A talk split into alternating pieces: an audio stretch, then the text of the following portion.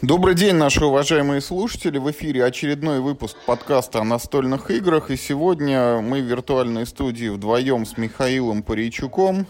Миш, привет. Всем привет. Вот не было, кажется, у нас такого никогда, или, по крайней мере, очень давно. Сегодня темой подкаста у нас будет одна единственная игра. Это новинка от мира хобби, которую показывали летом в Америке на фестивале GenCon, которую немножко показывали на Эссене, и которую уже выпустили в продажу на Игроконе. Это игра «Одержимость». Она же Deranged, вот по тем названиям, которым ее на экспорт показывали. Миш, давай, наверное, для начала вот э, эта игра у нас ярый представитель о мире трэша, да, вот немножечко поговорим, что это за такой жанр, может быть, есть такое чудо, что не все слушатели нашего подкаста вообще знают слово о мире трэш, каковы типичные черты подобных игр, ну и чего мы от них в принципе ждем. Вот играл ли ты во что-нибудь, кроме твоих любимых евро? Ну, евро не мои любимые. Я не думаю, что кто-то не знает из наших слушателей, что такое Америтрэш, но на всякий случай игры американской школы, Америтрэш – это игры про рандом и впечатления. Я бы так назвал. Два характерных признака этой школы. Сильный сюжет и довольно большое количество рандома, которое обеспечивает драматизм и разные неожиданные повороты. Игра приключения, игра аттракцион. Это, вот, а, вот, да, вот самое лучшее определение. Игра аттракцион. Американские горки, по которым ты едешь, старательно, ну, может быть, сильно старательно не думаешь, а в основном наслаждаешься какими-то залихватскими виражами. Ну вот из, из, из последних мы говорили, это, например, Fallout, Рунбаун, да, это вот все оттуда ноги растут. М- могу еще назвать Nexus Ops, она была и старая, и относительно новая. Я не знаю, наверное, даже Манчкинов можно к этому жанру отнести, потому что там тоже ра- рандом, впечатление. Из классических представителей Америтрэша на русском рынке, наверное, самые знаменитые серии игр это, конечно, Зомбицид и Descent и то, и другое делает мир хобби. Ну и, конечно, огромное количество э, игр по Лавкрафту, ужас Аркхема, э, в древний ужас, сейчас ужас Аркхема уже третья редакция, карточный ужас Аркхема в каком-то смысле Америтрэш, наверное, в меньшем степени, в меньшей степени. Ну и, конечно, в, ну, в самых таких лютых представителей я играл. Очень люблю зомби, и играл в игры про зомби в основном, как-то вот так сложилось. Играл в зомбицид, играл в старую, но вместе с тем любимую абсолютно Америтрэш э, классику Зомби Плэг, Last Night on Earth, э, что там еще было? Ну, в дис... Ну да.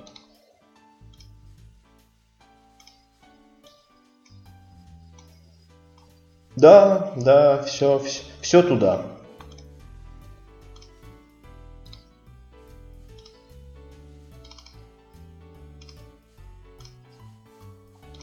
Ну, наверное, нет. Ну, не знаю. В Манчкине нет сюжета. А ну, для меня Америтрэш это игры про сюжет. Если, то есть, если Евро это, это игры про движок, про какие-то математические модели, то в Америтрэше Э, движок может быть самый примитивный, как ну вот во всем, что я перечислил, практически очень примитивные движки. Что в зомбициде, что в Zombie Plague, уж там совсем одноклеточная э, механика. Но тем не менее, там э, очень, ну, очень хорошо и динамично э, сделан геймплей, из-за которого ты интерес не теряешь. А еще в мире трэша всегда у нас обычно вот в таких вот сюжетно-приключенческих играх, которые выглядят, ну вот как чувачки на поле, да, вот э, все доволь, довольно-таки привлекательно, красиво. Есть какие-нибудь фигурки, чтобы вот ты видел, как твои там эти герои убегают от зомби или, значит, мочат каких-то монстров, ну вот, чтобы они прям были вот не какие-то там жетончики, а прям монстры. Не, ну в ужасе Аркхема нет, в ужасе Аркхема все жетончики, все картон, ни одной миниатюрки нет в игре, ни ничего. И замечательно работает все. Зато картинки красивые на всех жетончиках. Ну, смысл в том, что всегда есть сильная визуальная составляющая с упором на нее. Пусть там, может быть, не везде, но это вот ужас Аркхема ему повезло. Это такая уже игра с бородой, да, вот все, что сейчас выпускается на Кикстартере, там стараются-то в основном уже миниатюрочку отсыпать. Нет, безусловно, безусловно, да. Сейчас уже ты просто так картон-то, в общем, не продашь никому. Извините, в евро уже. И, и то подавай, зажрались. Ну и вот ты сказал уже, да, что во всех подобных играх есть обязательно упор на сюжет, есть какие-то динамичные, интересные события, которые фокус внимания твоего приковывают, чтобы ты неотрывно вот был вовлечен в игру, следил за тем, какие в ней разворачиваются действия и события. И э, основная механика обычно, как правило, ну, не очень как бы математичная, да, просчитываемая и ну, что-то такое, что вот было бы просто играть, и каждый ход, он вот сам по себе, ну, от, от тебя какого-то там особого напряжения не требовал, а вот, ну, как в Fallout, да, перешел там в соседнюю локацию, перевернул, может быть, какой-то жетончик, или карточку там вскрыл, или там вот, как в этом Last Night on Earth, подошел там к мертвецу, кинул кубики, посмотрел, пробил ты его или не пробил. Вот ну, я бы это по-другому немножко сформулировал, что когда играешь в Америтрэш в хороший, как мне кажется, а, ты не должен думать про механику. Э, все твои действия должны быть максимально естественными. Захотел, походил. Если ты там, ну, стреляешь или, не знаю, бьешь куда-нибудь, то ты тоже там бросаешь какие-то простые, простые какие-то кубики. Не, там не сидишь с калькулятором, не высчитываешь проценты, там налоги не, не заполняешь по ходу дела. В общем, Э, ты играешь фаном, спинным мозгом, так сказать. Ну, да, так оно и есть. И давай, наверное, уже будем это потихонечку подходить к теме сегодняшнего нашего выпуска. Вот одержимость, да? Твое вот, можешь ли вспомнить первое впечатление, когда ты только эту игру там про нее услышал или, может быть, увидел в интернете эти картинки или хотя бы коробку, вот было у тебя какая-то мысль, может быть, мелькнула в этот момент? Ну, я когда узнал, что это отечественная разработка, так долго э, находящаяся уже в продакшене, ведь какие-то там первые новости про нее, они, в общем, довольно давно существуют.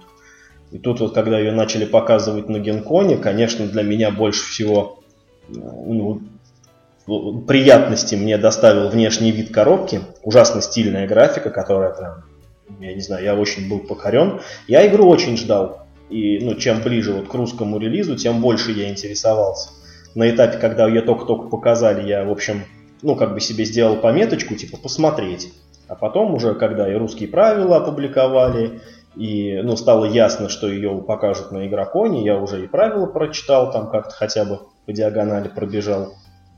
В общем, ждал. Мне, ну, мне было интересно. Потому что, как ни странно, вот в России вот этот жанр, э, да, ну, ну, вот так кажется со стороны, вот жанр Америтрэш, он же несложный, э, ну, ну, именно в плане геймдизайна, да, ну, что там, карточки напридумывал событий или там какую, какую-никакую придумал модель, как кубики бросать, в принципе, там, ну, уж не так важно. Ну, вот я говорю, ну, для меня вот пример это зомбицид ну уж совсем там одноклеточная тоже механика, где вообще сложных правил как бы нету практически. Там даже и событий-то нет. Там все вот сделано на кубиках на этих. И зомби вот там ходят автоматически по карте. Вот, собственно, и все. То есть, ну вот, казалось бы, должно быть легко производить такие игры. А на самом деле жанр, ну, очень тяжелый. И, ну, мало кто справляется. И хороших америтрэшей, вообще-то говоря, мало. Не только в России, но и, в принципе, в мире. Потому что когда разговор заходит о том, типа, ну вот какие Америтрэши хорошие, в общем-то все называют одни и те же, там, 10 игр, условно говоря. Ну, это могут быть серии, как вот с ужасом Аркхема, например, которые уже существуют там 30 лет.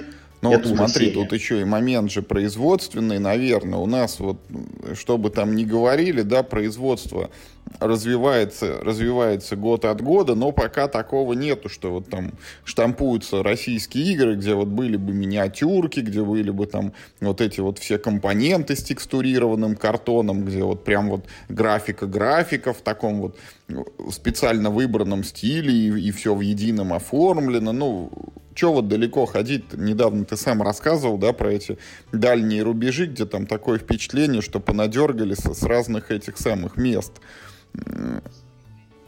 Ну, в свое время вот эту нишу нормальных таких прикольных игр с хорошими компонентами мог занять технолог, пока ну, совсем ему плохо не стало. Они сначала там чисто на игрушки перешли, а потом и совсем прекратили свое существование как игровая компания.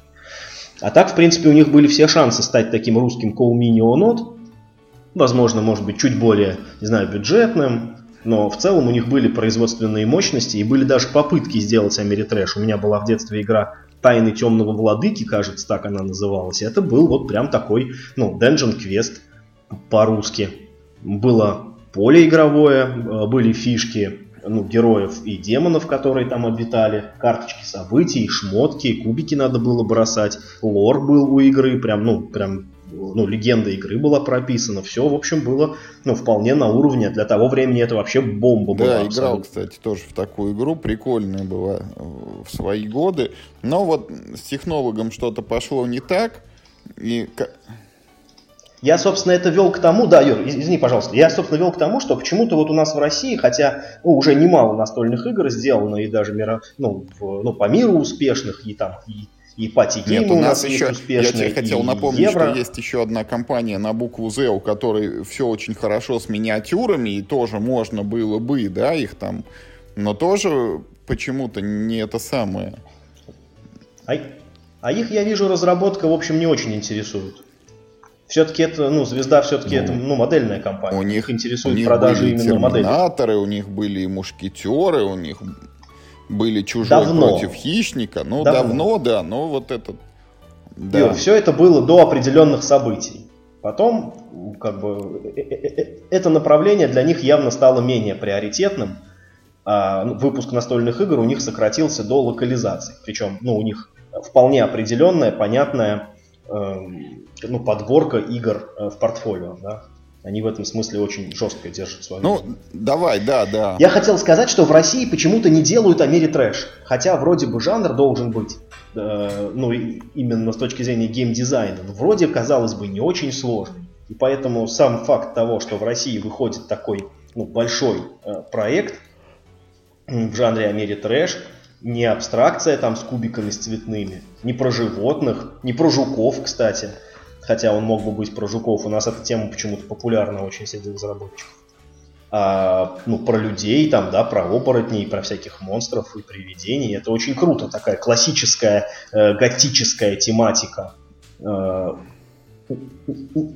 да, да. ужастиков, типа Миш, там фильмов Universal 40-х вот годов. Очень долго это ходим вокруг да около, но вот если вдруг из наших слушателей кто-то не знает, что такое одержимость, то вот вам в двух словах как бы коротко про игру. Одержимость — это игра с сюжетом про то, как в некую деревню, там, условно, сре... городок среднестатистический, городок. средневековный, где есть там кузница, аптека, библиотека, ну вот, и, и тут же кладбище свое, ну вот представляете примерно уровень развития цивилизации, а, прибывают энное количество героев, там от 3 до 6 штук. Совершенно случайные люди, которых там, вот, вот, бог весь знает как, занесло в этот населенный пункт, и э, они оказываются прокляты. И вот стоит сюжетная задача, нужно, что называется, это как в фильме Ви, пережить три дня и три ночи в этом городке, избавиться от всех своих проклятий, найти выход – хотя казалось бы, да, все должны знать, где в городе вход и выход, и спастись из него. Плюс, и это такой вот сюжетный и игромеханический твист.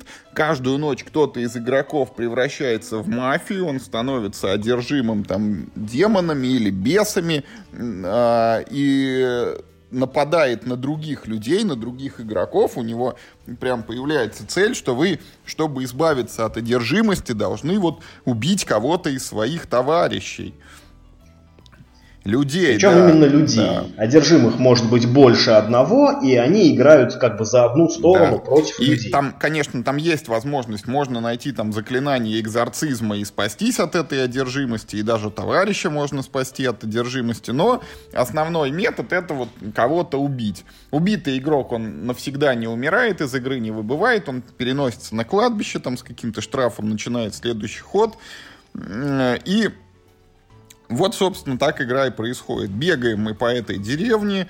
Там, помимо вот самих игроков и одержимых, еще появляются всякие тоже вот эти мифическо-готические чудища, там какие-то призраки, какие-то там то ли зомби, то ли вампиры. Они пытаются игроков бить, и вот, вот в таком антураже как бы действие игры и разворачивается. Да, и... Да, что-то... Э, ну, что-то сходное, в принципе, по тематике. Ну, с Ужасом Аркхэма. Аркхэма, да. Вы в городе, вы в городе, там есть дома и улицы, э, спавнятся монстры, вы должны, значит, ну, выживать, э, попутно убивать мелких монстров, которые просто мешают жить, но не являются целью никогда, и выполнить некий, ну, так, глобальную некую задачу общую, Э, ну, которая да, диктуется вот нужно, сценарием. Нужно сказать, что игра, что игра на да, Игра на сценарий. В базе их три, там в дополнениях, возможно, будут еще. Плюс помимо вот этих, ну, три сценария, это не значит, что вы три раза сыграли, да, и все, как бы игру прошли, можно ее задвинуть. Сценарии можно там переигрывать, очевидно, там может быть что-то как-то иначе происходить. Плюс Самое главное, э, самое главное, существует э, так называемый да. вариант свободной игры, когда сценарий как бы генерируется. Ну и вот, собственно, давай, Миш, поговорим, значит. Вот э, попробовали мы сыграть разными составами в эту игру. Мы играли втроем, мы играли в пятером. Мы играли в специальный обучающий сценарий, который вот э, такой усеченный, укороченный, там отыгрывается всего лишь одна ночь. Мы играли в сценарий номер один, мы играли в сценарий номер два на, на полную, как бы их проходили, когда играется три дня и три ночи. И вот э, давай тогда обсудим. Вот есть Э, у меня пару моментов. А, ну, перед тем, как перейти к обсуждению, давай еще два слова. Основная механика игры. То есть, что у нас происходит? Вот есть игрок, у него есть вот эта фигурка персонажа человечка на поле. Каждый ход э, ею нужно ходить. А ход это а, максимум там одно-два действия, действия типичные для подобных игр. Ну, ты можешь вот двигаться, фигурку свою перемещать, ты можешь атаковать. Причем, так как это такое средневековье, и оружие в основном холодное, ты вот подходишь вплотную и бьешь. А, ты можешь обыскивать домики, если ты в них заходишь и находить там какие-то новые предметы. И вот если ты что-то нашел, там есть возможность еще предмет использовать. Ну, использование предмета это обычно там э, сильно можно побежать или нанести там большой удар, или сразу несколько монстров убить, или что-то специфическое, типа вот этого экзорцизма. И действия совершаются с помощью механики розыгрыша карт. Вот у тебя на руках есть обычно 4 карты, на которых обозначены некие параметры. Вот на карте указано, ты можешь там побежать на 4 клетки, ударить силой там 4, или э, поискать там вот в таком-то углу карты. Ну и вот карточки бывают разные. Там какая-то ты ходишь на две клеточки, какая-то на четыре, какая-то на пять, на какой-то ты бьешь силой один, на какой-то силой два. Точно так же на этих картах есть показатели защиты, когда бьют тебя, ты этими же картами отбиваешься.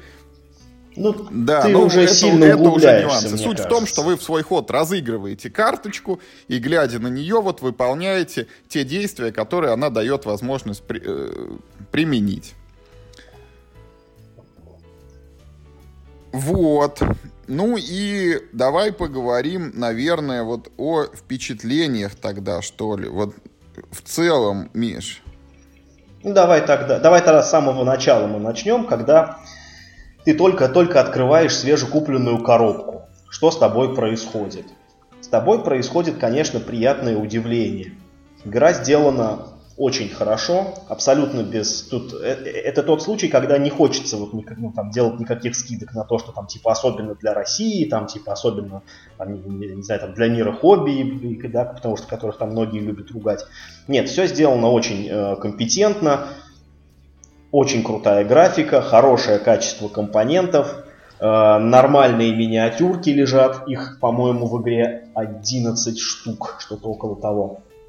6 героев. И 5 монстров. И, и 5 монстров, да. Э, ну, поле, вырубка, там карты, лен, текстура, все ноль вопросов по продакшену абсолютно. Есть всякие нестандартные компоненты, на которые, в принципе, ну, игроки, в общем, падки разные. Например, вот э, планшет персонажа это не просто картонка, на которой отмечаются ваши там жизни и счетчик разума, как как ну, в играх по, по Лавкрафту, а это такая крутилка вот с двумя дисками, э, да, по форме похожая на бумеранг Бэтмена. И вот вы с помощью этих крутилок отмечаете состояние своего персонажа. Это, конечно, тоже приятно. Ну, в плане именно. Да, еще вот эти игрушка. подставочки. Э, ну, миниатюрки, они там не покрашены, и под них есть такие вот эти...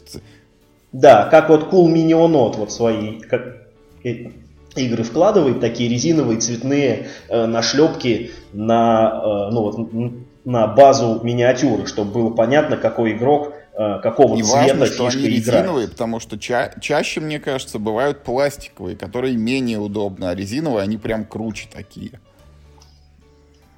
Ну да, и ну, при всем при этом игра стоит очень дешево.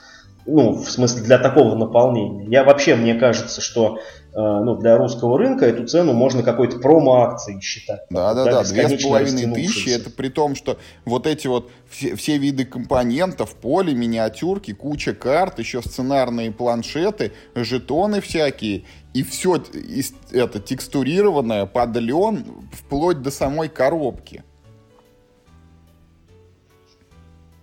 Да, еще когда вы купите игру, э, я такое впервые, кстати, в русской игре увидел, вот, вот эти Э, картонные, э, картонные планшетки, где ну, вот изначально эти невырубленные еще жетоны значит, ну, находятся, это все как вот, э, как вот у Fantasy Fly Games запаковано в отдельный полиэтиленовый такой... Ну, листы Ну, в полиэтилен, да, короче да. говоря. То есть, да, да, да, да, да, да, да. Вот это тоже, конечно, добавляет шарму. Ну и вот, открыли вы коробку, обня... облазили там, обнюхали, вот обтрогали все эти компоненты и э, приступаете к освоению игры.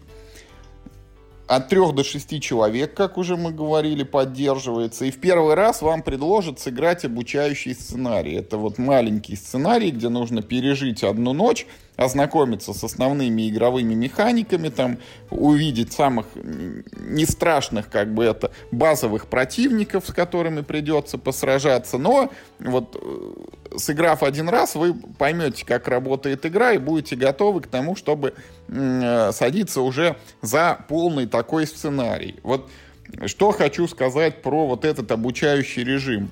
Он на самом деле вполне себе хороший, и вот я бы не рекомендовал подходить с позиции, как это сделали мы первый раз, что мы типа крутые тут, все знаем, все умеем, давайте сразу начинать вот с полного метра как бы. Вот садитесь, если будете играть за обучающий сценарий, у вас это времени зайдет, ну там, с обучением правил где-то час, может быть, час небольшим, пока вы вот наловчитесь там все делать как положено и э, полноценные впечатления от игры, они останутся. Вы будете бегать по деревне, вы будете обыскивать там дома, ночью кто-то станет одержимым обязательно, будет вот схватка с ним, кто-то будет убегать от одержимого, одержимый будет за кем-то гнаться, там с другой стороны будут подпирать, может быть, монстры. В общем, все понятно. На хороший да. обучающий сценарий. Самое главное, что сыграв в него, вы сэкономите себе время, когда будете играть полную партию, вы снимете ряд вопросов, таких этих, ну, миниатюрных, но тем не менее, которые тоже, ну, у вас могут возникнуть э, в ходе игры. А тут у вас все будет, как бы, ну, более компактно и легче будет э, разобраться. Поэтому, да, действительно, не начинайте игру сразу со сценариев, а действительно не поленитесь, да, потратьте лишний час на ознакомительную партию. И еще, вот, э, мы не рекомендуем играть в эту игру никаким составом, кроме трех или четырех игроков. В пятером и в шестером играть в эту игру невозможно. Это, это моя официальная позиция. Это, это абсолютная ошибка. Я не знаю, кто в эту игру с удовольствием сможет сыграть э, хотя бы в пятером. Я уже не говорю о шести игроках. Э, э, 3-4 игрока, это нормально. Я думаю, что втроем может быть ну, немножко тоскливо. Ну, действия что, маловато как бы. Ну, мало, мало, мало действия, да. А вот в четвером, я думаю, в самый раз. Ну и вот нужно, наверное, пояснить, да, чем такое заявление Миши обусловлено. Это вот наш опыт, когда мы играли полный сценарий, три дня вот эти и три ночи. Мы играли его большим составом в пятером, мы играли его маленьким составом втроем. И, и в том, и в другом случае реальное время, вот сколько мы провели за столом, переваливало за три часа. Вот э, Миша давно уже высказывает позицию, что игры должны стремиться к тому, чтобы не быть такими долгими, это какие-то должны быть исключения. Я в целом это поддерживаю, потому что есть много примеров хороших игр, которые в два, а то и в час даже вот времени умещают много событий, много решений, много каких-то вот э, интересных вещей и, ну вот, раскрываются как бы за такой промежуток времени. К сожалению, отыграв три часа в одержимость, мы вот не можем дать оценку о том, что э, за три часа эта игра, ну прям вот, это игра, в которую стоит играть три часа, потому что я вот как сказал, при хорошем стечении обстоятельств, при хорошей как бы подготовленной компании за три с половиной часа, например, там в четвером, может быть, или даже в пятером можно успеть отыграть в Eclipse. Но Eclipse, извините, это глобальная космическая стратегия, где ты за три часа успеваешь там из ниоткуда и из ничто вот развиться в, в, полноценную космическую расу, раз, развести там, э, изобрести кучу технологий, с кем-то повоевать, с кем-то объединиться, там найти каких-то инопланетян, захватить центр галактики, там обанкротиться, может быть, развалиться и восстать из пепла, там снова всех победить. То есть там игра событиями очень насыщена. В одержимости, к сожалению, и это вот нужно признать, что оно есть, такая вот насыщенность событиями, мы ее не увидели. Вот привожу конкретный пример. Когда мы играли обучающий сценарий, вот мы его отыграли день и ночь, все хорошо, побегали, там кто-то был одержимый, спаслись от него или там не спаслись, вроде все нормально. Но вот начинаем, садимся, начинаем анализировать, а что произошло за это время? И я понимаю, что вот он мой герой на поле, мы играли целый час, мой герой за это время посетил два домика, сразился с двумя монстрами и перебежал там условно из одного края карты в другой к выходу из города. Когда мы играем полный сценарий, три часа, за это время мой герой, может быть, поискал не в двух домиках там, а в пяти. И пару круг, ну, пару раз как бы навернул круг там по всему городу. Но вот событийно это не ощущается какой-то масштабностью. Это вот, ну, я не знаю, как, типа, знаешь, в, ну вот за хлебом я сходил, да, вот масштаб события. Это просто как Два часа ходил за да, хлебом, да. Рядовое явление какое-то жизненное, оно не должно занимать два часа, там, оно, это не то событие, о котором там рассказываешь и делишься друзьями. Прикиньте, я вчера ходил за хлебом, там, это было так круто. Вот что, да, да, да, что два часа не жалко, сегодня опять пойду. Да, сегодня опять пойду. Вот так и здесь. Вот какого-то вот этого масштаба событий мы вообще не ощутили. И причиной тому, вот на мой взгляд, как мне кажется, э, это вопросы, адресованные к основной механике игры. Вот этим самым картам, которые ты разыгрываешь и с которых ты совершаешь действия. Вот э, чтобы было понятно, как это выглядит на практике. Вот я сижу, смотрю на поле, там стоит мой герой. С одного краю от него там сидят монстры, с другого края от него сидит одержимый, с третьего края у него находится там какая-нибудь аптека, куда мне нужно прибежать, чтобы снять проклятие. И вот я, значит, начинаю смотреть на свои карточки в руке. У меня есть карточка походить там на 3, походить на 4, походить на 6. Причем на 6 я там иду обычным шагом, на 3 я там иду специальным шагом, позволяющим мне в лесные клетки наступать. Там на 5 я, может быть, еще имею возможность переплыть через реку. Там есть разные типы местности. И вот, значит, я начинаю пристально вглядываться в это поле, а там еще вот, чтобы вы понимали, ну, нет такого, что оно просто вот в клетку, ну, как шахматы, да, там вот эти вот локации, они, ну, неправильной формы, там, причем э, разные, там, может быть, маленькая клеточка, может быть, там, в три раза больше клеточка, и я начинаю высчитывать, вот, а добегаю ли я до аптеки, а убегаю ли, ли я от монстров? А если не убегаю ли я от монстров, успеваю ли я забежать там не в аптеку, а в другой домик, который позволяет мне от них спрятаться, чтобы они меня не убили? А если, значит, там одержимый, который, скорее всего, точно меня убьет, в какую сторону мне бежать, чтобы меня не достал ни одержимый, ни монстры? И вот как-то так получается, что основное время игры — уходит именно на эти подсчеты. Не знаю, может быть, там мы все себя как-то неправильно вели и, и не так к этой игре подходили. Но вот того, о чем, о чем Миша говорил в начале, что ты должен играть спинным мозгом, ты должен вот как в Doom ты играешь в компьютере, ты вот жмешь там все время стрелять, или в Need for Speed ты жмешь все время на газ, да, ты вот и только на поворотах притормаживаешь. Вот и тут должна быть какая-то вот эта вот э, геймплейная линия, которая тебя захватывает и увлекает по течению. Но вот оно нас почему-то не ухватило. Вот, Миш, могу привести схожие впечатления, когда играли в адреналин, да, это настольный квейк. Вот если чуть-чуть над ним думать, он превращается в математическую модель, когда ты считаешь, в кого выгоднее стрелять, чтобы нанести больше урона, и игра сразу же провисает, и веселье теряется.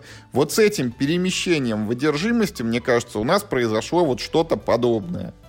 Я, на самом деле, скорее всего, э, ну, пока для себя, во всяком случае, я четко знаю, почему так происходит. Может быть, в глобальном смысле я не прав, но, как мне кажется, я постиг истину. Так. В этой игре нет, э, нет э, ну, вот, ну, мастера игры, игрока, который управляет монстрами. Монстры движутся автоматически. И монстры движутся автоматически согласно правилу, которое очень легко и очень хорошо вот формулируется, очень здорово выглядит в правилах, но на самом деле оно чудовищно. И это правило никто и никогда не должен использовать. Потому что монстры движутся к ближайшему э, герою. И это, казалось бы, очень простая фраза и очень легко понимаемая головой. Она косвенно приводит к чудовищному даунтайму. Ровно такая же проблема существует в зомбициде, когда у тебя есть монстры, которые двигаются к ближайшему игроку. Там даже еще хуже, потому что если несколько ближайших игроков, то толпа монстров еще и делится пополам.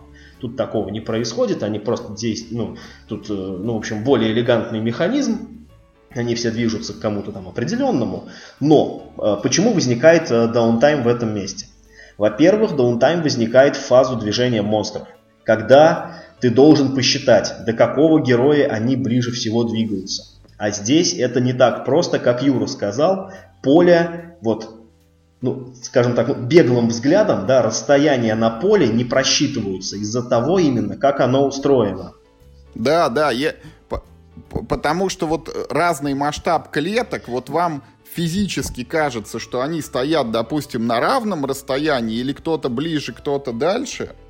Дело не в масштабе. Нет, нет, нет, Юр, дело не в масштабе. Масштаб клеток, э, ну, к нему можно было бы привыкнуть. Дело в том, что не все соседние физические клетки, они соседние для механики.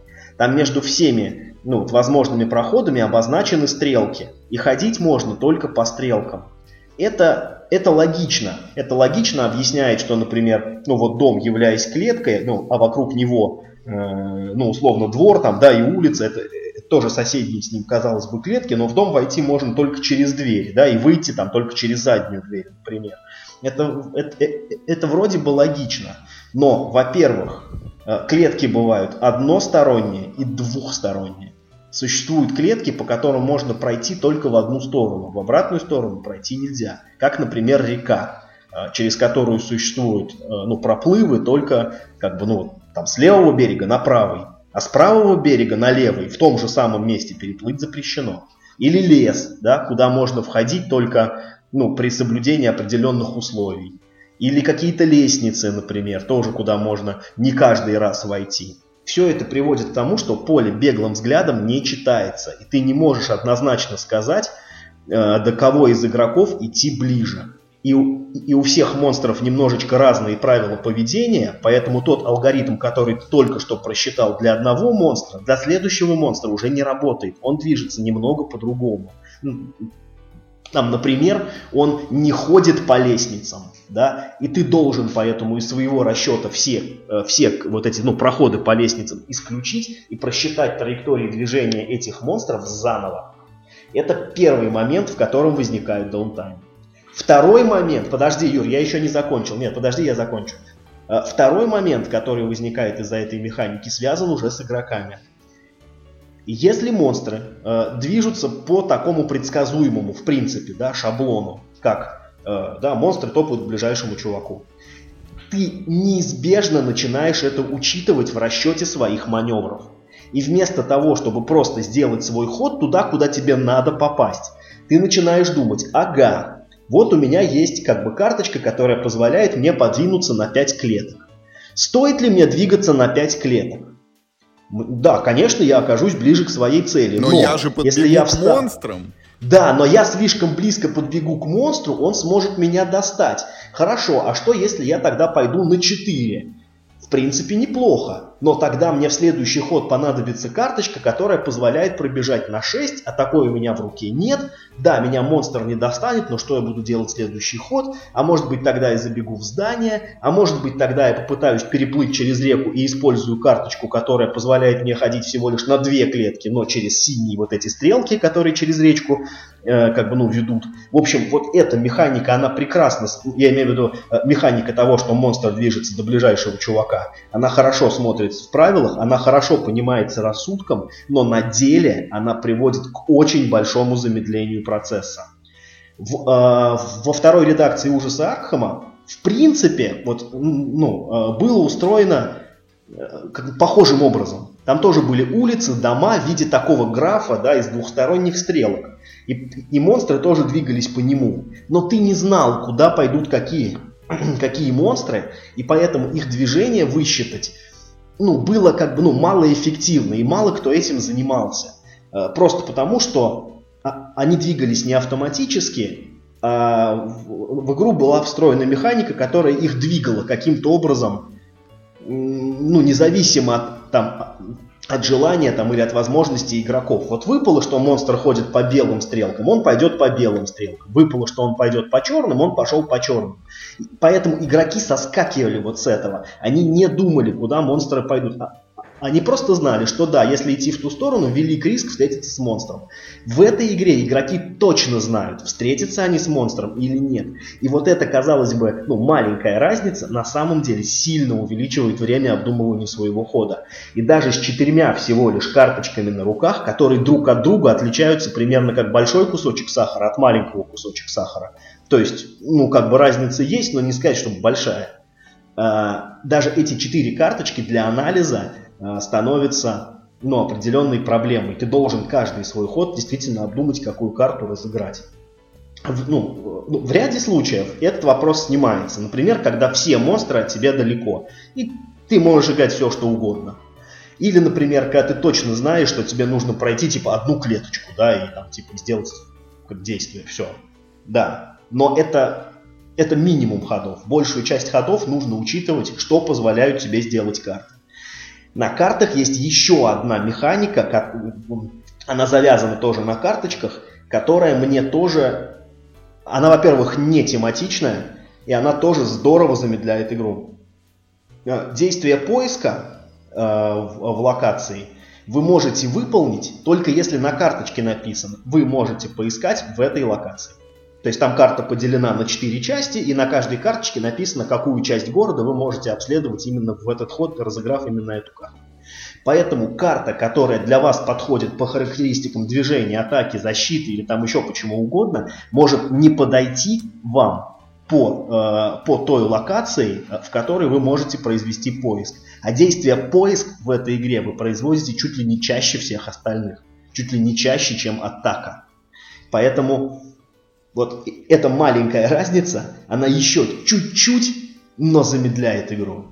И вот это по чуть-чуть, по чуть-чуть, таких мест очень много. Я могу перечислить еще несколько, просто не хочу вдаваться в подробности. Самое главное, что про игру нужно знать, она играется очень долго. Для того, чем она является. А, потому что структурно эта игра очень напоминает мой любимый зомби Плэг.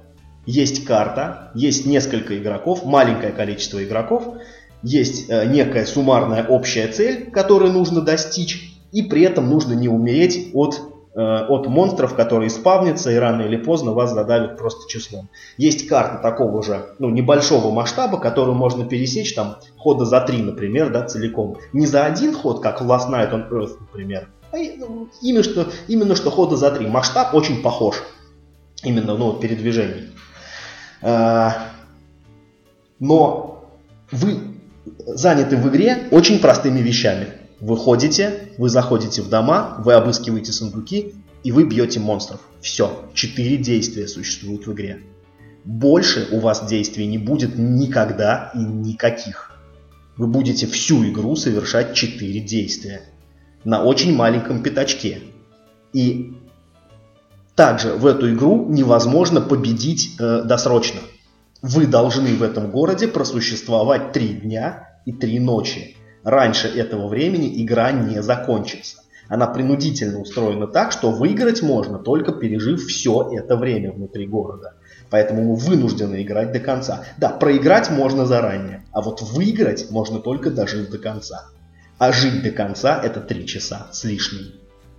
Ну, вот я хотел бы, Миш, добавить, вот еще при обсуждении, когда ты рассказывал, как вот это устроена хитрая система перемещений, там, с переплывами рек, с походами в лес, там, со спуском с лестниц. А, вот мне пришла в голову мысль, что для такой игры, возможно, вот три типа движения, да, по факту даже четыре, потому что есть базовый, есть лесной, есть речной, есть лестничный. Вот это может быть слишком. Прекрасный пример вот нашествия зомби, зомби-плек, в котором тоже в основном зомби шли к ближайшему игроку. Но там были понятные наглядные клеточки, там не было никаких вот этих заморочек с перемещением, и они вот тык-тык-тык, тык-тык-тык, фишечки подвинул, фишечки подвинул, и побежал, и побежал. Ну, и, понятное дело, не было еще вот этих карт, что написано, с этой карты ты можешь сделать 4 шага, с этой 5, а с этой 3.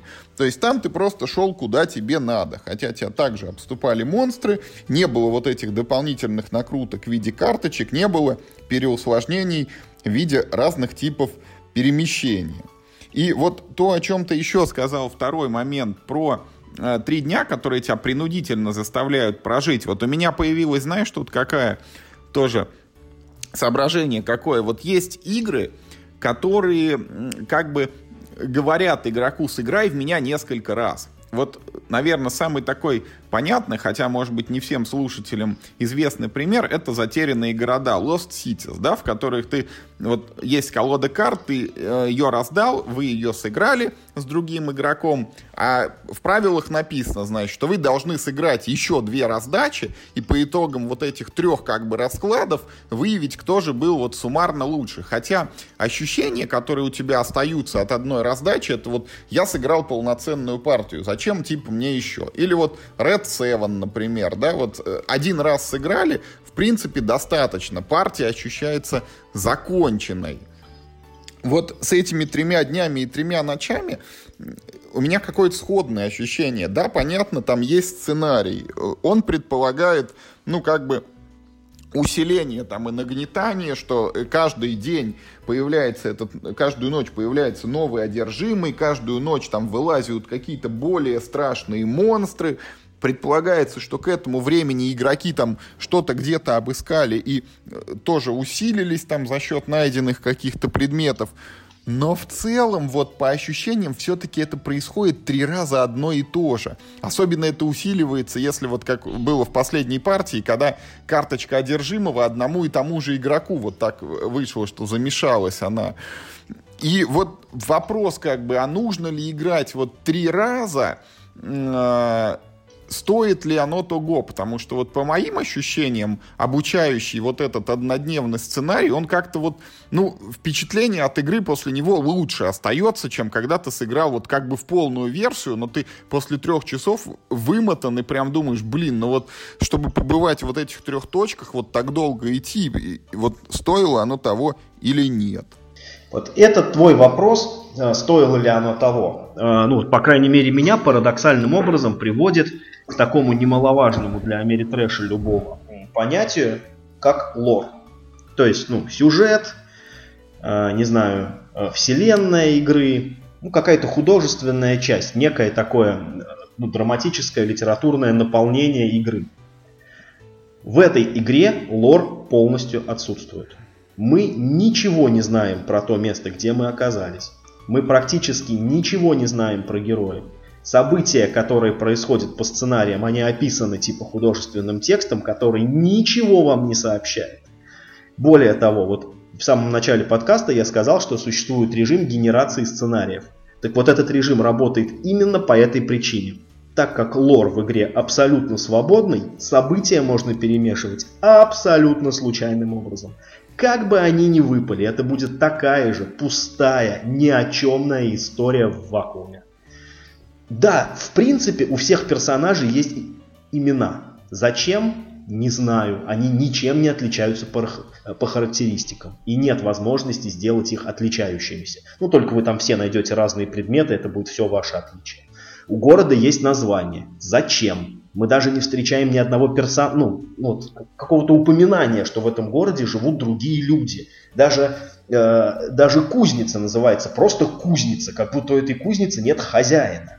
Даже аптека называется просто аптека. Ты, ты, до, ты должен, Миш, сказать, что при всех этих названиях почему-то сценарии не называются никак. Нет, сценарии называются. Почему? У них есть название, и у каждой главы этого сценария есть свое собственное название. Но это сценарии максимально обтекаемые, максимально неконкретные. Вот э, первый сценарий от второго по сюжету, я не знаю, чем отличаются. Что было в первом сценарии? Мы, мы такие проснулись. Ну, видами монстров отличаются только. Да ну и то. Ну, ну да, во втором сценарии другой босс уровня. В первом сценарии мы проснулись такие, опа, нас прокляли. Опа, в городе, короче, призраки. Надо, короче, ну, хватать вилы и спасаться. Второй сценарий. Мы такие проснулись. Хопа, нас прокляли. В городе что? В городе зомби. Надо хватать вилы и, короче, спасаться. И в конце вылезает какой-нибудь такой, ну, более крупный чувак, которого, ну, надо постараться, типа, убить. Э, э, это, опять же, не является целью сценария никогда. Но если его убить, то всем будет жить легче, потому что ну, его присутствие создает слишком просто много проблем. Чем отличается первый сценарий от второго с сюжетной точки зрения, я ответить затрудняюсь. Более того, чем отличается одна часть, ну вот э, там сценарий поделен на главы. Чем отличается одна глава от другой, я тоже, ну, в общем, ну, затрудняюсь ответить. Или, и, и, и, или вот, например, тебе пример. Вот чтобы победить в игре, как мы уже сказали, нужно прожить в этом городе три дня и три ночи. Почему? Что происходит на третий рассвет? Что случается? Что проходит проклятие? Это даже в книге правил не написано, хотя там есть такой абзац типа художественного текста. Почему ну, нам нужно жить три дня в этом городе? Почему нельзя из города просто уйти?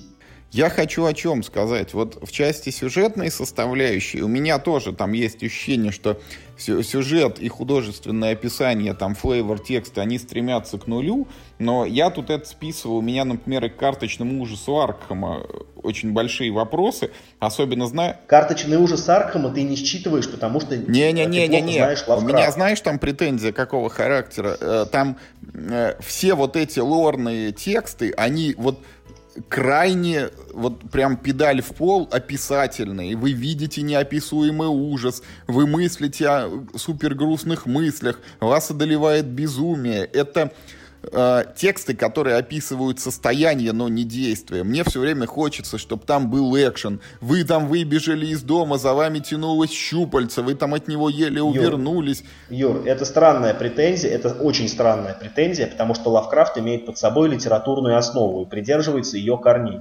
Лавкрафт не про экшен. Он про переживания э, душевно поврежденных людей, которые сталкиваются с таким ужасным, э, э, с чем даже невозможно, ну, э, ну, как бы, ну, с чем их мозг даже, даже не может справиться, и это приводит их к еще более печальному всегда ну, концу. Он не в карточном ужасе Аркхема тогда эти художественные переживания крайне плохо описаны, с моей точки зрения. Но я о чем на самом деле хотел сказать. Вот, э, коли уж мы перешли к обсуждению лора, я тебе, Миш, хочу задать вот такой вопрос. А что такое проклятие вот, в твоем представлении? Давай, значит, для начала мы сделаем маленькое отступление, что в этой игре вот есть одна большая цель для всех игроков, то есть, э, ну, остаться живым к концу э, третьей э, ночи, да, получается, к четвертому рассвету остаться живым и оказаться, ну, вот на клетке выход из города. При этом нужно, а, не быть одержимым духами, ну, не быть этим монстром, да, и второе условие, не иметь на руках проклятий. С самого начала каждый персонаж да, получает и, две игра, карточки проклятий. Игроки прокляты изначально. Вот, игра да, с этого есть, начинается. Вы прокляты. Мы сразу имеем два проклятия, и по ходу игры неизбежно получим еще. От этих проклятий нужно избавляться. Вот, вот Миш, что... Не, не, погоди, тупым... погоди, что да. такое проклятие? Вот расскажи мне в твоем представлении. Нет, нет, подожди, чтобы, чтобы это рассказать, надо э, нужно сделать отсылку к геймплею. Но не на... Как избавиться Погоди, от... не надо отвечать на этот вопрос. Дай тогда я сам расскажу. Вот когда, когда мне говорят слово проклятие, я всегда думаю, ну, о чем-то плохом, да, кто-то кого-то проклял, все, вот, ты проклятый, вот, но если мы говорим там про реальную жизнь, это значит, у тебя все валится из рук, ты ничего не можешь нормально делать, там, у тебя не ладится там где-то что-то, а, а если мы говорим о там тех же играх, да, вот в компьютерных играх, там вот есть, например, World of Warcraft или более известный там сейчас Hearthstone, там есть архетипичный персонаж, э, чернокнижник, который орудует кучей проклятий, он может там уменьшать жизни у противника, там снимать с него защиту, э, уменьшать его атаку, там отнимать у него какие-нибудь ресурсы, там карточки или ману, вот что-то такое. В ужасе Аркхема, пожалуйста, там бывают проклятия, которые там э, дают тебе штраф кубику, что ты вот хуже выполняешь действия, там, я не знаю, меньше карт ты можешь иметь или меньше вещей собрать. Вот Короче говоря, э, да, проклятие сочетает в себе некое художественное описание, ты понимаешь, что над тобой, там, не знаю, какой-нибудь темный ритуал провели или что-нибудь еще, и оно должно неизбежно э, что-то э, плохое на геймплее сказываться. Да. да, оно должно тебе мешать по да. ходу игры. Вот когда мы играем в одержимость, мы все изначально прокляты, на нас висят там вот даже не по одному, а по два разных проклятия. Но волшебным образом это никак не ощущается. Потому что, а, у проклятий нет названия. Вот любое проклятие это проклятие просто. Б. У проклятий нет никакого негативного эффекта. Вот кроме условия, что ты не можешь выиграть игру, будучи проклятым, в принципе, вот просто бегать по полю, просто сражаться с монстрами или просто искать предметы, проклятие тебе никак не мешает. И В. Э, избавиться от проклятия, вот это то, о чем Миша все хотел сказать, можно тоже очень удивительным образом, да, Миш? Не можно, а это да, единственный да. способ практически. Есть пара исключений, но это прям капля в море. То есть нужно просто прийти в точку, вот э, на карте проклятия написано, придите в домик номер один. Или придите в аптеку. Все, я пришел, я выполнил там... Что, проклятие да, снимается? Снял проклятие. Все. Ну, для этого нужно действие потратить, окей, там, это... Ну, постоять там ход, На снятие да. проклятия. Да, да, да. Но в принципе, да, то есть э, все, что нужно сделать для того, чтобы снять с себя какой-то там темный древний ритуал проклятого города, который вдруг случайно там на тебя, как на невинного туриста, просто пал Ты должен просто зайти в дом номер 4 по улице есть, Садовой. Да, если вот... И все будет хорошо. Если, я, если вот я оказался в незнакомом городе, и мне нужно зайти в дом номер 3, вот я предположу все, что угодно. Там есть магазин, я не знаю, там билеты продаются на автобус, чтобы из этого города уехать. Или там персонаж у меня вышел по условно-досрочному, он в милиции должен отмечаться. Ну, как бы, все что угодно, но не проклятие. Утюг забыл выключить Да, дома. да, утюг забыл. Паспорт в гостинице забыл. То есть, да, действительно, ты занимаешься вещами, ты как будто все время такой, блин, я же еще забыл, я же обещал к теще заехать, блин, ладно, сейчас поеду туда, съезжу сначала. Блин, такой, я же жене обещал хлеба купить, ладно, поеду в пятерочку съезжу, такой поворачиваю при, при, Причем, Миш, вот потом... Э, можно, можно опять провести аналогию и сравнить, например, это с, ну там вот условно Last Night on Earth, или с Fallout, да, или с Runebaud, где тоже есть вот э, сюжетные как бы элементы, ты вот должен прийти в эту точку и что-то сделать, но, как мне кажется, там они представлены более как бы интересно. Например, вот там в Last Night on Earth есть сценарий, где ты должен найти бензин, принести его в машину, ну, как бы заправить машину. В Рунебаунде есть место, где вот ты э, приди вот в эту точку и с кем-то там подерись. Ну, или просто там на кубике выкинь это, прокинь успех, да, чтобы что-то там у тебя... Да, потому что якобы там живет какой-нибудь да, да, в да. пещере чудовище, оно на карте там как, ну, а, оно, ну, как бы, ну, никак в игре не представлено, кроме как художественный текст на карте написано, что в этой пещере живет там страшный монстр, пойди убей его. Да. И ты понимаешь, да, выполняя это действие, что ты полез в пещеру убивать страшного да, монстра. Да, там есть отсылка к этому монстру. А вот здесь, во-первых, вот э, я не чувствую никакого плохого эффекта от этих проклятий. Б, я не ощущаю самих этих проклятий, потому что у них нет названия, там, проклятия хромоты, там, э, какого-нибудь косоглазия или там еще, еще какого-нибудь проклятия. И В, я не ощущаю, что я сделал что-то такое, что действительно мне позволяет от этого проклятия избавиться. Я просто пришел в нужное место. Все. Да, ты как будто не заслужил это. Ты, ты не сделал ничего выдающегося, ну, после чего ну, ты мог бы ожидать, что с тебя упало проклятие. Я, я с этим абсолютно да, согласен. Я, пис... я, это механика... Я письмо просто это... доставил по адресу. Бул, булочку да, да. разнес. Эта механика эта механика, ты же понимаешь, для чего в игре нужна. Потому что нужно чем-то заниматься все это время, пока ты ждешь э, дня и три ночи. Все. Больше она не нужна э, ни для чего. Ну, Если бы ее не было, у тебя вообще не было стимула э, выполнять действия движения.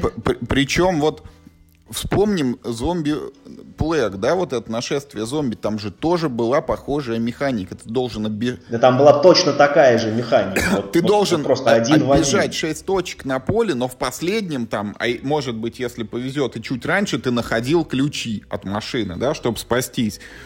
Тут... Да бог с ним. Слушай, Юр, да бог с ним с этими ключами, понимаешь? Вот а, в зомби Плэг ты должен был бегать от точки к точке, потому что ты не вооружен в этой точке ты найдешь какой-нибудь там молоток, который чуть-чуть, ну это, это, это там самое слабое оружие, но без него ты, э, ты вообще ничего сделать не можешь. Ты должен бегать от точки к точке, чтобы найти хоть что-то. В этой игре ты с самого начала обладаешь стартовой колодой игрока из семи карт. И по идее, как мне представляется, да, ты должен, ну, начиная сценарий, быть очень слабым ну, там, у тебя не должно быть оружия. Ты же просто, ну, какой-то чувак. Там а, а, а, один из персонажей это старая бабка с этой, с палкой. Ну, она такая типа леди, но этой леди там 70 лет.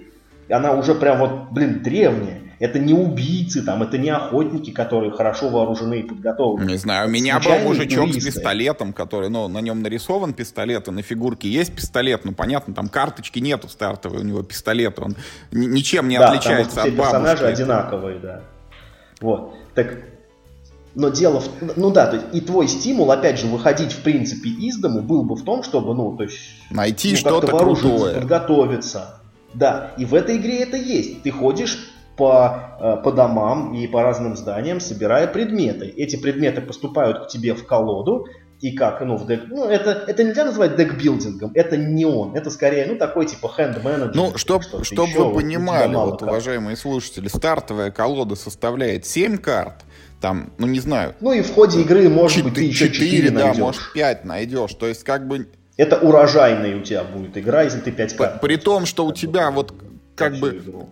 Часть из них будут одноразовые. Да, часть из них будут, во-первых, одноразовые, а те, что используются многократно, они, честно говоря, не сильно отличаются от стартовых. То есть там вот, ос- особого вот, ты вот не заметишь это... эффекта, что я нашел эту карточку. Вот, вот это то, о чем я хотел сказать. Э, почти все найденные предметы обладают двумя способами их применить. Первый, их можно применить как и твои самые обычные карты, ну то есть на них есть все те же параметры хода, что и на любых твоих картах. Это есть на всех абсолютных предметах. И, как правило, на каждом предмете есть некий очень мощный, но одноразовый э, э, эффект. Поэтому ты получаешь в колоду карту, э, которая всю игру ничем не выделяется. У нее ну, цифры не лучше на ней, там, возможностей не больше. Она ну, не позволяет делать что-то такого, что позволяет, вернее, чего не позволяет делать твои стартовые карты.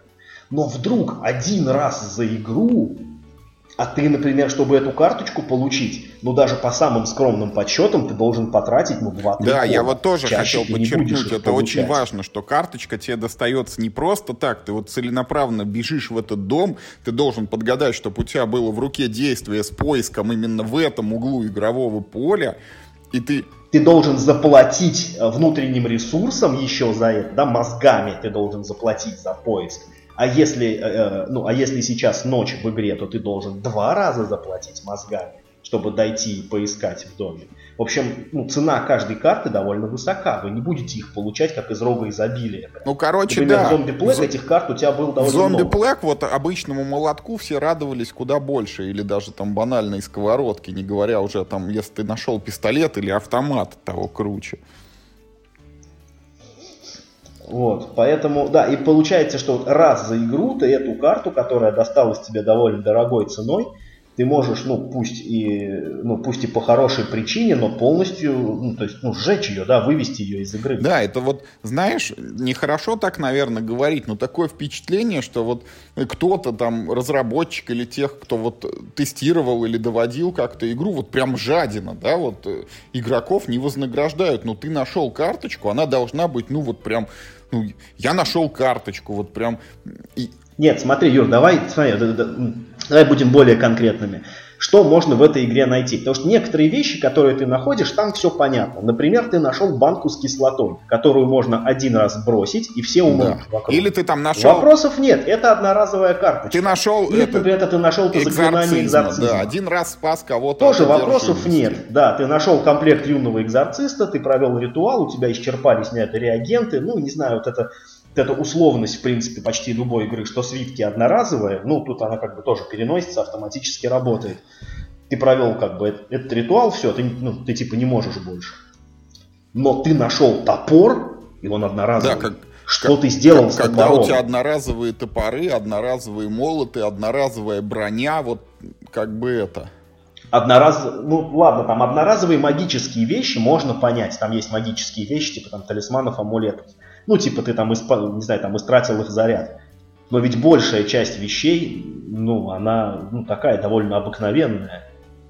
Это, не знаю, там, броня. Непотребляемые предметы да, быта. Да, да, да, молоток какой-то. Ну, броня даже, ладно, я даже, например, готов смириться. Я, правда, не готов смириться с тем, что броня тратится как, ну, как будто бы по моему желанию, да, ну, то есть я вот, типа, сжигаю ее, и она вот, типа, срабатывает. Это щит, которым я вот захотел. Это, это щит как будто должен, захотел, да, да, да, захотел, подставил, да, не захотел, не подставил, да, абсолютно, абсолютно верно. Но не броня, да, там это называется кераса. Или, например, я нашел мод, ну ладно, топор можно метнуть, например. Молотом тоже можно все герои... Ага. Там что, так все герои так, э, так хорошо подготовлены, что они могут метнуть топор, и это будет более эффективно, чем бить топором, вот, ну, ну, типа руками. Там, опять же, там, ну, один из героев, это какая-то там худенькая гейша-китаянка, а второй это, это бабка старая. Они-то куда это все девают? Короче, ну, вот, есть... Миша, у меня сейчас просто тоже мелькнула мысль, которая вот совершенно случайная, но вот почему-то вот я сейчас подумал, что было бы значительно круче, что просто я вот нашел топор, и он мне навсегда дает плюс один к атаке. Это чуть-чуть, но это приятно. Нет, было бы гораздо лучше, но тут же все-таки, ну там какой-никакой декбилдинг, я нашел топор, у меня есть классная ну, или, карта да, на, на атаку. атаку, но она одна, там не каждый ход приходит, но она есть вот все Да, время. да, я да. ее чувствую, Но она прям вот играю. ультимативная Да. карта атаки, да. Или там у меня есть там, там эта кираса, она, ну там на ней просто хорошая броня, да, там она может не каждый ход у меня будет в руке, но тем не менее периодически рука Да. маленькая достаточно. Она будет ко мне возвращаться и будет мне помогать таким образом. Чего оно все тратится-то? Я вот э, это, да, я свою мысль еще разовью про жадность, да, вот к игроку. Вот был эпизод, когда в этом втором сценарии я убил босса. Там с большим как-то трудом, с напрягом, причем я еще, по-моему, потом меня его приспешники в итоге затоптали, но я его убил. И вот за него дают награду ровно как вот за рядового обычного противника, который просто вот, ну, пинком можно завалить. К этому, да, давай теперь, значит, к этому перейдем. Что касается наград за то, что ты убиваешь монстров. В этой игре существует очень странный, назовем это так, ну, механизм, да, что является поощрением, ну, таким, типа, обычным поощрением для игроков. Вот сейчас, Свечи. да, вот ты успел сказать, я хотел, вот, например, дьявола, типично вот рогалик, да, ты убиваешь монстров, из них валится там, что можно ожидать, золото и оружие какое-нибудь, ну, там, которое ты подбираешь, Ну да. и вот становишься более крутым. Тут, Души, Да, уши. как Dark Souls. тут извр... Какие уши? Души, А, как души, в Dark да. Souls. Ты убиваешь Уши в монстров, поглощаешь тоже их души. тут из врагов вываливаются свечи. Свечи, в смысле, которые, ну, в канделябрах. Такие вот эти. Восковые, Которые в подсвечниках свечи, да, восковые. не И автомобили. этот ресурс, да, да, да, и этот ресурс, ну, такой более-менее универсальный буст. Вы можете съесть свечку, и это усилит вашу, от- ну, или не съесть, что вы с этим, я, я- не знаю, что вы с ними делаете. Вы можете потребить свечку, чтобы увеличить вашу атаку. Или разум. И вы можете Только Нет. атаку. вашу Атаку, атаку, да. да. Или вы можете потребить свечку, и это вылечит ваше здоровье, либо ваш разум. Почему? Как это происходит? Почему нельзя увеличить защиту, если можно увеличить Не, ну атаку? давай так, Миш, во-первых, это э, защиту можно увеличить, потому что по правилам ты свечу сбрасываешь в любой момент, и вероятно там как бы вот тебя монстр пробивает. Нет, по правилам ты сбрасываешь меч- а, свечу только в свой Да. ход. А если тебя бьют, то значит это сейчас А, не ну плохо. Но суть в том, что я вот хотел сказать, мы знаем много игр, да, там и настольных, и компьютерных. В них можно лечиться, ну вот там разные варианты предлагают. Я не знаю, там от аптечек, да, до каких-то волшебных там эликсиров или, Да просто или жизни. подорожников и жизней, да, но вот свеча это прям вот неожиданное, как бы вот такое. Понятное, что в реальной медицине там, да, свечи можно использовать для лечения. Ну не такие свечи, не восковые свечи в подсвечниках. Те дают жетон свечи в канделябре. Ну, Канделябр ты куда По деваешь? голове бьешь им противника, чтобы усилить атаку. Да, и себя потом бьешь по голове, чтобы поправиться. Ну вот у, ме- Такой, какой же у я ме- тупой. у меня да. была мысль просто, что более, может быть, тематично было бы, если бы мы находили там баночки со святой водой. Типа я ее выпил, мне там стало как-то лучше, мрак надо мной рассеялся. Нет, тогда было бы непонятно, почему получаем их за награду, вернее, ну, в качестве награды за убийство монстров. Что это они из монстров? Ну, не попадают? знаю. Да все что угодно было бы лучше. Ну, души, может быть, как в этом. Магические свитки Да, там, да, ну, да. если сгустки какой-то какой-то магии, почему свечи? Это прикольно выглядит. Знаешь, это выглядит, честно говоря, вот сейчас я подумал, в духе старых э, игр на Денде вроде Кастельвании, да. Ты убиваешь Да, свечки, там из ты чем занимался? сердечко. В дырочку, абсолютно. Вот, может быть, это был какой-то референс вот к этой... Так, если подумать, в принципе, игра вообще-то больше всего напоминает старую аркаду. Есть маленькое поле, вы по нему бегаете от монстров, там, делаете суперудары иногда, и нужно просто, ну вот, до конца раунда нужно просто дожить. И это, собственно, и является целью Ну, игры. короче, вот так или иначе, но вот в этой игре со странным лором, вот со странными проклятиями, есть еще и странный вот целебно-наступательный ресурс. Он называется свечи. Не то, чтобы меня сильно это как-то волновало, понимаешь, вот если были только Да, но на одни общем свечи в игре, как бы уже и это вызывает Это вообще вопросы. бы, вообще бы не было вопросов. Но поскольку к игре масса вообще вопросов, то тут еще и эти свечи проклятые. Серьезно, я просто, я не понимаю, почему такое решение было принято. Ну, то есть, оно же было принято Ну, кто-то сказал, давайте свечи. Быть... Все таки конечно, давайте свечи. Что там такого? Ими все лечатся. Да, да лечатся другими свечами. Существуют медицинские Может свечи, быть, но они не ставят лечит. в подсвечники. Не знаю, не знаю. Мне кажется, ими только э, калечатся. Пардон, вы что с ними делали? Скажем так, в этом подкасте нельзя об этом рассказывать. Ну, давай я тебе задам еще тогда, Миша, один вот такой вопрос. Вот игра это декларирована как ну, как бы полукооператив, да, вот типа вот что-то типа предателя появляется каждую ночь, который начинает играть один против всех, там усиленный, мощный и так далее. Вот мы играли не в одну игру кооперативную, да, и полукооперативную. Вот можешь ты мне сказать, что у всех этих, вот что делает игру кооперативной игрой? Как отличить кооперативную от некооперативной? Какой, какой философский вопрос. Ну, мне кажется, ответ очевиден. В кооперативной игре все игроки заодно, а ну, в соревновательной игре у каждого игрока своя цель присутствует. И есть полукооперативные игры, в которых, ну, собственно, к которым относится вот Deranged, в которых каждый игрок по отдельности не сможет выжить, он вынужден кооперироваться с другими игроками, но побеждает Э, только кто-то один. Вот. И поэтому кооперироваться нужно крайне вот. осторожно. Ты назвал ключевое слово «цель». Вот опять, это сугубо мои там домыслы и рассуждения, но как мне кажется, вот этой игре не хватает общей объединяющей цели. Понятно, что она может возникать сама собой, да, типа вот мы там должны убить всех монстров, а то монстры убьют всех нас, а ночью мы должны вот вместе противостоять одержимому, иначе он нас перебьет поодиночке.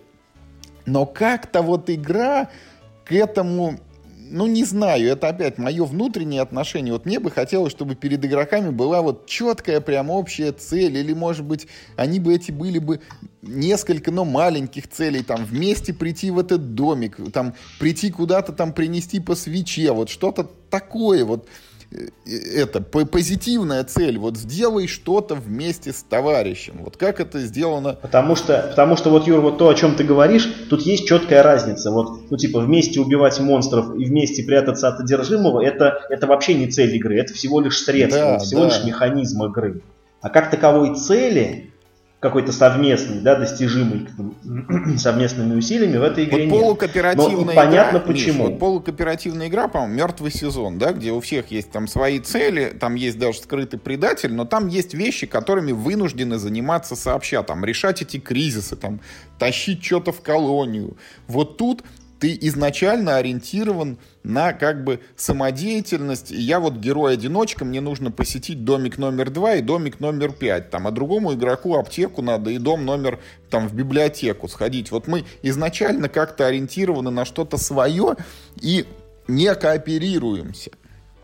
Поэтому вот для меня кооператив тут он какой-то ну, что ли, слабенький или не проработанный. Еще раз, вот понятно, что когда уже там на поле куча монстров, там волей-неволей ты начинаешь как-то против них объединяться. Но вот мне бы хотелось, чтобы тут, вот правильно ты сказал, не только монстров бить вместе, а что-то еще делать вместе.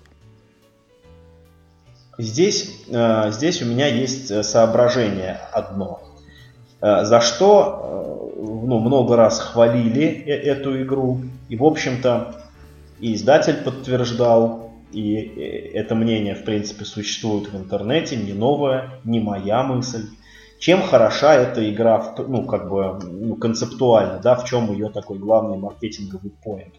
У кооперативных игр, как мы знаем, есть одна общая проблема, которая называется проблема альфа-игрока. То есть, если кто-то за столом более опытный в этой игре, чем остальные игроки, он будет всеми командовать, а остальные будут ему ну, волей-неволей подчиняться, и получается, что другие игроки не нужны, кроме вот этого одного знатока правил. Вот, ну, а в игре Deranged эту проблему э, победили. И это действительно так. В этой игре нет альфа-игрока абсолютно. Все занимаются своими, никто не лезет ни к кому. Ну, максимум могут попросить, пожалуйста, там, ну, помоги мне сделать это или помоги мне сделать то, но вот такого управления э, чужими действиями вообще не было и не возникает желания. То есть в этом смысле механизм э, вот этим с неизвестно, э, ну там же вы же вы же не знаете, кто станет одержимым духами, э, ну причем даже сам одержимый не знает, будет он, э, ну станет он одержимым или не станет. Так вот этот механизм действительно хорошо работает. Но в жертву этому механизму, как мне кажется, была принесена вся остальная игра. Мне кажется, что э, ну, когда эта игра... Не то, что мне кажется, у меня такое впечатление сложилось, что во время разработки автор стремился решить одну конкретную задачу. Сделать полукооператив, в котором не будет проблемы альфа-игрока. Ему это сделать удалось. Задачу он эту выполнил и выполнил хорошо, она решена. Но, к сожалению, ну, возможно, может быть, поэтому ну, вот, э, ну, все остальные механизмы игры ну, не работают как надо, и интереса игре не прибавляют. Ну вот, да, я еще, знаешь, к чему хотел бы вернуться. Вот мы по, по этому лору, да, и связи его с механикой проходили. Вот уже там поговорили, что тут и проклятие, не проклятие, и свечи какие-то, не свечи странные. Я хотел бы еще про одну вот механическую штуку в этой игре поговорить. Это то, что в правилах называется разумом. Вот э, прошу прощения, мы уже вот перевалили за час по времени, но я сделаю сейчас маленький экскурс в правила. Вот вы в свой ход делаете одно действие. Вы можете сделать два действия, но на второе вы тратите единичку разума. А ночью вы и на первое тратите единичку разума. А разумов у вас всего пять. И как бы нехитрые подсчеты говорят нам, что через 2-3 хода разум у вас заканчивается. Если он заканчивает совсем, вы умираете, и чтобы он вот как бы не опустил... Вы не умираете, нет. Становитесь безумным. Ну, безумным, да. Чтобы он не опустился до нуля, вы совершаете специальное действие, которое называется отдохнуть. Вы ничего не делаете в свой ход и восстанавливаете разум. Ну, как вы понимаете, вот в игре с большим даунтаймом, в игре, где все время надо что-то считать, вот ничего не делание в свой ход, оно как бы не добавляет привлекательности, потому что ты ждал, ждал, ждал, ждал, ждал, ждал, все игроки считали, считали, ходили, ходили, тебе говорят, хоп, твоя очередь, ты говоришь, а я отдыхаю. И как бы это, на второй круг, жду, жду, жду.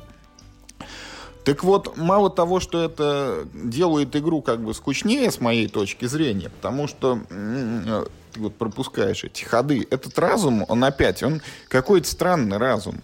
Это по сути не разум, а это там энергия, выносливость твоя, там что-то вот твое как бы физическая способность выполнять действия. Это ты не тратишь этот разум от того, что рядом с тобой призраки или там одержимый бегает, или какие-то события там удручающие.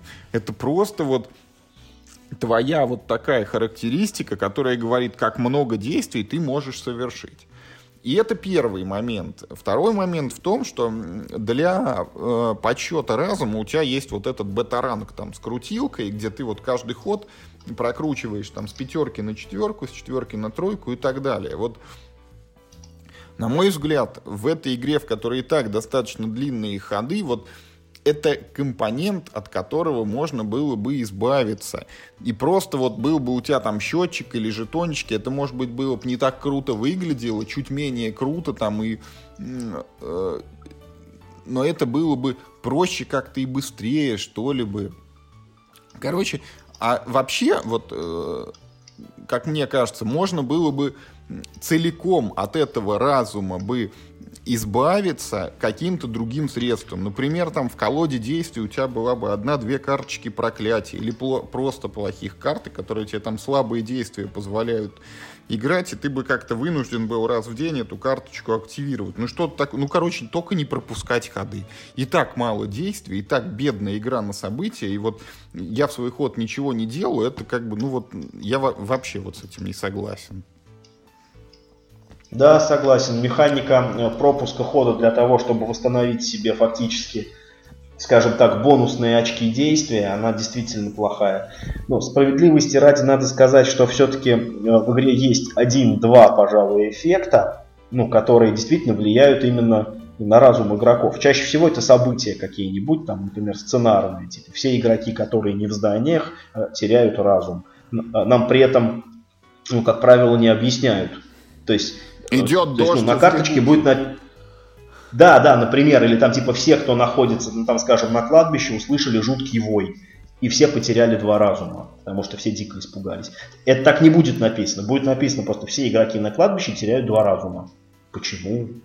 Почему именно те, кто на кладбище, а почему не те, кто в кузнице? Или те, кто просто где-нибудь еще? В общем, да. И действительно, этот разум в, играх по Лавкрафту используется как-то больше по назначению. Ты действительно чувствуешь, что, ну, что ты тратишь разум да, мы, как, тех случаев, мы как-то когда... привыкли, что, ну, я не знаю, в том же Аркаме есть монстры, которые бьют твои не жизни, а бьют твой разум, да, это вот... Да, да, да, да. Тут разум — это точно не разум. И от того, что ты отдохнул, ты не стал более разумным. Ты реально просто отдохнул, и вот и с новыми силами быстрее побежал дальше там искать эти домики. Да, самое главное, не очень понятно, э, ну, если, опять же, если там ночью как-то можно сильно натянуть сову на глобус, что ночь страшно, везде там эти вурдалаки мертвецы, и поэтому ты, ну, типа, там трясешься, и тебе страшно выходить на улицу, и ты там, ну, за любой чих, ну, ну типа, тратишь разум. Но тогда почему ты не тратишь разум, когда ты просто отдыхаешь, ты просто бездельничаешь, не делая ничего для своего спасения? Даже когда ты бежишь, ты уже, ну, как будто бы спасаешь себя. Почему тебе от этого-то не легче? Почему тебе легче? Ну, ты, ну, просто вообразите ситуацию, вот просто зомби-апокалипсис. Вот вы бежали, бежали, бежали, там стреляли, этого убили, тут, не знаю, взломали дверь, э, тут еще зомби, вы, значит, их убили, потом где-то спрятались. И такой, покурю. Вдруг, вот просто посреди поля, вот вы шли такие, что ты устал, покурю. Тут эти ну, зомби, короче, бегают, а мимо тебя пробегают другие выжившие, их отстреливают, а ты стоишь такой, смолишь сигареткой. И тебе от этого как бы кайфно. Вот это, это, э, блин, по логике наоборот. Ты, ты типа возвращаешь себе там, ну, все карты, все силы ты должен потратить разум, потому что ты стоишь и ничего не делаешь. Никак себя не защищаешь в этот момент. Наоборот, тебе должно быть как-то, ну, типа, более страшно, что. Ты должен там, быть более уязвимым. И вообще во время отдыха ты не вылечиваешь здоровье, ты вылечиваешь разум.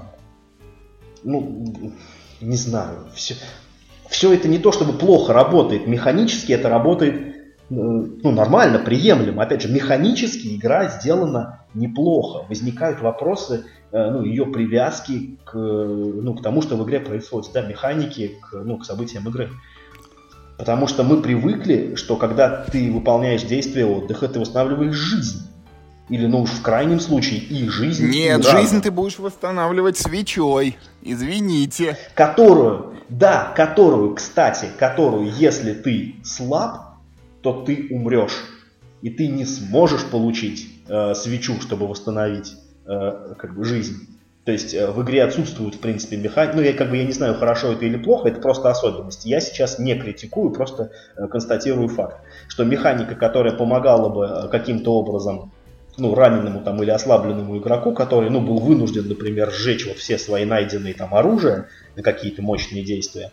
То есть, если у него нет свечей, он, как бы, ну, возможно, не сможет убить монстров, если он не сможет убить монстров, он не сможет на, ну, нарыть свечей, чтобы, например, вылечиться там, там или еще как-то. Это, ну, такой, ну, небольшой замкнутый круг, как мне показалось. Если тебя, ну, а, если, например, э, ты нашел какой-то крутой предмет, но был вынужден его сжечь, ну, ну, ну, как бы, ну, в ряде случаев у тебя возникают ну, серьезные проблемы конечно. Ну, это к тому, да, мы ты уже об этом говорили, что вот в эту ты систему. тратишь много усилий, чтобы найти предмет, но вот найденный этот предмет — это неадекватная награда твоим как бы трудозатратам. Ты не ощущаешь себя сильно круче от того, что ты опредметился там чем-то. Угу. Ну, и вот, я не знаю, есть у тебя, Миша, еще что сказать?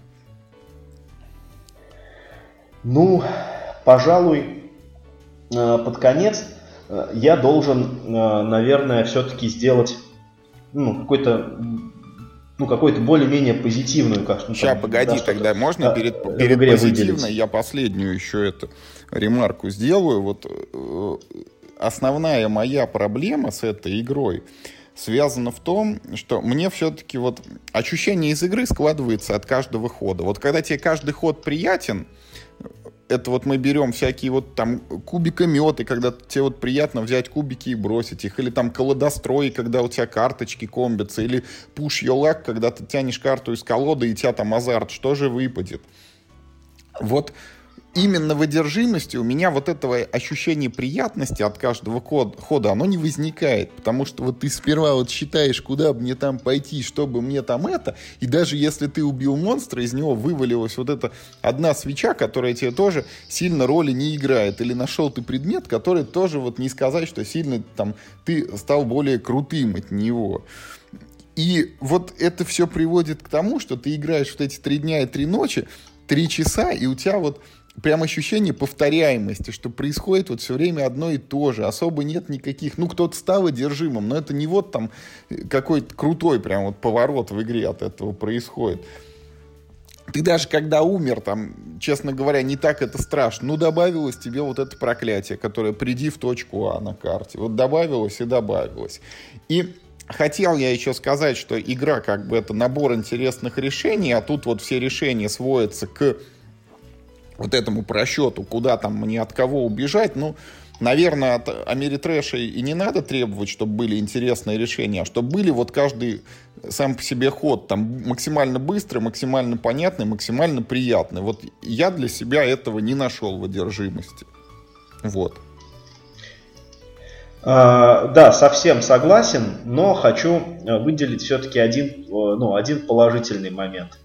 Я к игре очень предвзято относился, я в нее очень верил, э, ну, видя, э, ну, еще и видя, сколько было вложено денег в продакшн и как уверенно ее э, ну, продавали на Западе, я был прям вот ну, на 100% уверен в качестве этого продукта. Я, может быть, ну, не думал, что это ну, будет самый лучший Америтрэш, но я был уверен, что это действительно очень хорошая игра. А, к огромному сожалению, эта игра чрезвычайно посредственная. Это самая оптимистичная моя оценка. Крайне посредственная игра. А, и... Но есть у нее один очень хороший момент, а, ну, до которого дойти у меня получилось только ну, постфактум, думая вот о тех партиях, которые мы с, с вами поиграли у этой игры получается сделать одну довольно интересную штуку. Вот э, при всем отсутствии, э, при всем отсутствии, ну вот, лора, э, при всем отсутствии чего бы то ни было запоминающегося в этой игре. А, кстати, в этой игре, знаешь, я вот сейчас подумал, ведь в этой игре нет ни одного названия.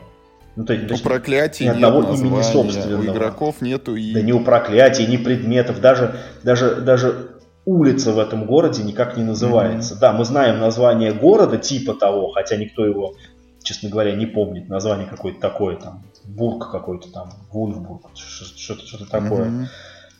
И мы типа знаем имена героев, на которых тоже всем наплевать абсолютно, потому что это просто синяя, э, красная, там, желтая, розовая фишечка. У них нет особенностей, и поэтому им не нужны имена, они не отличаются друг от друга. Они, скажем так, этот, этот объект не заслужил собственное название, поскольку он ничем не отличается от шести таких же точно ну, только другого цвета. Mm-hmm. У этой игры вот своим течением в принципе получается создать ну, некую историю. Это получается история в духе, ну вот, ну не знаю, я правда сам в эту игру не играл, но читал очень много обзоров, и мне кажется, что то, что происходит э, в одержимости, чем-то напоминает то, что происходит в игре э, «Предательство в доме на холме». Я забыл, как она называется. Betrayal at the house on the hill. Yes, yes, yes. Ведь вот, вот, вот подумай об этом. Очень похожий концепт. Все игроки э, ну, в начале партии бродят по да, локации, лазят, собирают какие-то предметы. А потом хоба. Никто не знает, что случится да. дальше. Да, как и в одержимости а потом хоба открывается, ну в данном случае карточка, да, и на ней написано, э, кто убийца. И он становится маньяком, который на всех остальных охотится. Очень похожая картина вот э, в этом, ну, в предательстве в доме на холме. А ведь у этой игры, ну, несмотря на лютую критику в ее адрес, и я так понимаю, что ее довольно легко критиковать, там, за рандом, за устаревшие механики. Она же тоже почтенного возраста, ей уж лет, mm-hmm. особенно первому mm-hmm. там, изданию, уж, мне кажется, уже больше десятка лет. А, ну, она обладает массой поклонников, и в этом году вышла Legacy-версия. То есть она не забыта, в нее играют. Тут надо, конечно, сделать ну, поправку на то, что, ну, конечно, в этом предательстве в доме на холме, если мне память не изменяет, около сотни 50. сценариев. Да, один из... Да, да, 50, да.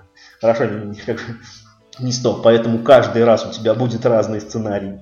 А в одержимости э, ты будешь играть э, вот, вот, в предательстве в доме на холме каждый раз в один и тот же сценарий. И три раза что, за может, наверное, да, да, да. Причем он у тебя один и тот же случается три раза за партию, это правда. Это, наверное, не так интересно. Но, но все-таки сделана хорошая попытка при, при полностью отсутствующем лоре э, как бы, ну, сделать так, чтобы историю создавали игроки своими действиями. Просто вот, э, то есть, ну, просто играя в игру, э, чтобы у нас получалась какая-то история. На мой взгляд, вот из того, во что я играл, э, лучшая попытка такого дела была сделана как раз-таки в Last Night on Earth. Но там это было сделано диаметрально противоположным способом. Каждый персонаж отличается друг от друга. У каждого из них есть имя. На их, э, ну, на персонажей есть ссылки на карточках. Есть даже специальная карточка, типа это наша последняя ночь на Земле. Во-первых, отсылка к названию игры. Во-вторых, э, ну, классная ситуация, когда типа там э, ну, персонаж мужчина, персонаж женщина должны, значит, находиться в здании и типа, пропустить один ход, ну, понятно, типа, там, чем они занимаются. Вот. То есть это было сделано диаметрально противоположным способом. Сюжет был мелко-мелко-мелко нашинкован на абзацы, и так это Тут на карточке написано, тут, значит, ну, персонажа какая-то история, тут на поле какой-нибудь какая-нибудь ссылка на то, где этот персонаж работает, и ты типа, можешь прийти в магазин, где он раньше работал. Ну, как, ну, то есть какие-то вот такие вот вещи. Тут сделано наоборот, как бы, то есть ну, игру полностью э, прохлорировали, э, выбросили из нее все хоть сколько-нибудь художественное, оставили голую механику, э, дали красивые картинки, и вот эта вот голая механика, да, с красивыми картинками, она, в принципе, создает ну, такой вот некий драматичный рисунок партии. Вся проблема в том, что этот рисунок партии, он как бы три раза повторяется в одинаковом абсолютно ключе, никак по ходу дела не развиваясь. Вот это, конечно, минус. Но в целом попытка почти удалась. Ну, пожалуй, да. Единственное, я вот что еще хотел сказать. Э, вначале я говорил, что Америтрэш это не мой жанр, э, не являюсь, наверное, поклонником таких игр. И вот та же Last Night on Earth, вот в нее играю не очень часто и тоже считаю не вот прям супер игрой. Хотя у нее тоже есть огромная база поклонников и куча допов, и десятилетнее юбилейное издание уже вышло. И вот поэтому могу предположить, что, наверное, все-таки есть люди, которым вот одержимость в том виде, в котором она есть, она понравится. Может быть, вот кому-то там и проклятие такого вида устроит, и вот эти вот ходы с высчитыванием клеточек не так страшно, и паузы, вот между тем, когда я сделал свой ход и снова я хожу, не выглядят такими чудовищными. Ну, играем три часа, ну и что в этом такого? Вот, но игра точно не моя. Вот мы в нее сыграли, сколько, четыре получается раза, да, э, разными вариантами и составами, поставили для себя точку, я не знаю, что должно произойти, вот дополнение какое-то только, если выйдет радикальное, чтобы сесть за нее снова, потому что, на мой взгляд, я бы из игры вот кучу бы всего там повыбрасывал, вот сменил бы основную механику этих перемещений, чтобы уйти от этих вот цветных там разных стрелок, ног и подсчета клеточек. Одним словом, ты бы игру переделал. Да, я бы ее упростил, чтобы она бы была быстрее. Вот я тебе так скажу. Потому что всякие вот эти там острые углы и шероховатости, на мой взгляд, их бы надо сгладить. Да, пожалуй, ну, в настоящий момент игра э, не представляет э, ну, никакого интереса исключительно ну, как научно-исследовательский я, э, я был бы более объективен, э, если бы ну, не был как бы, ну, не был так раззадорен анонсами этой игры, но есть такая очень умная, очень хорошая, ну, что ли, пословица, да, что кому больше дано, с того больше и спрос. Вот у, вот у этой игры в кои-то веке у нее было, ну, ну прям вот, ну, по меркам русского, ну, русского игропроизводства, у нее было прям вот все. У нее был автор, не новичок, пусть и без хитов в портфолио, но тем не менее с хорошими крепкими играми и человек, который явно понимает, как работают настолки, как их надо делать. То есть, ну, Терминатор очень многим нравится, да, то есть, ну, игра того же автора Германа Тихомирова. Он многим нравится до сих пор, многие его вспоминают. Я не фанат, но как бы, но Терминатор была, кстати, лучшая игра, чем, чем одержимость, как мне кажется. Вот, э, то есть э, видно, что над игрой работало много талантливых э, людей. Ну, начиная, конечно, от команды, которая занималась оформлением. Direction, графика, э, скульптурки, э, ну, как вот вся визуальная сторона заслуживает очень высокой оценки. Качество продакшена у этой игры мировое, без скидок абсолютно.